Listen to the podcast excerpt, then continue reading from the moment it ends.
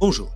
Comment expliquer le coup de froid sur les marchés en ce mois de janvier 2024 Une avalanche de déclarations de membres des boards de la Fed et de la BCE a contrarié les anticipations du marché au sujet du calendrier de la baisse attendue des taux directeurs.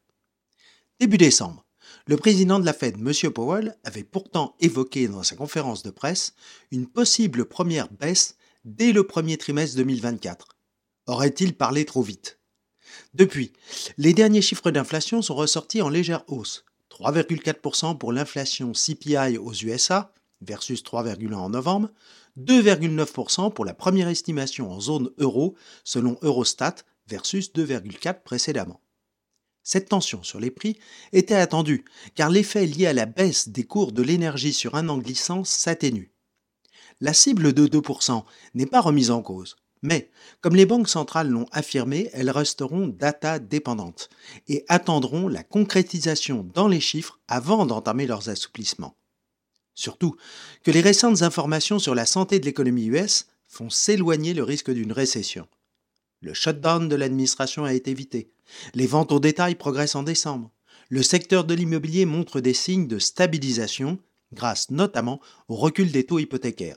L'indice NAHB de confiance des constructions de logements a connu une hausse plus forte qu'attendue en janvier.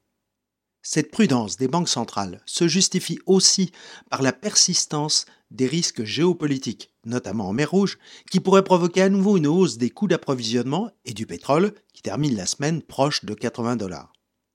En conséquence, les taux longs qui avaient terminé l'année vers 3,9 pour le 10 ans américain se sont tendus à nouveau à 4,18, entraînant des baisses de cours des indices actions. L'inflation en Grande-Bretagne, qui remonte à 4%, a participé à ce mouvement les marchés avaient peut-être bondi trop rapidement en décembre dernier face à la perspective de la baisse des taux directeurs. Toujours probable, mais pas dans l'immédiate. À la semaine prochaine.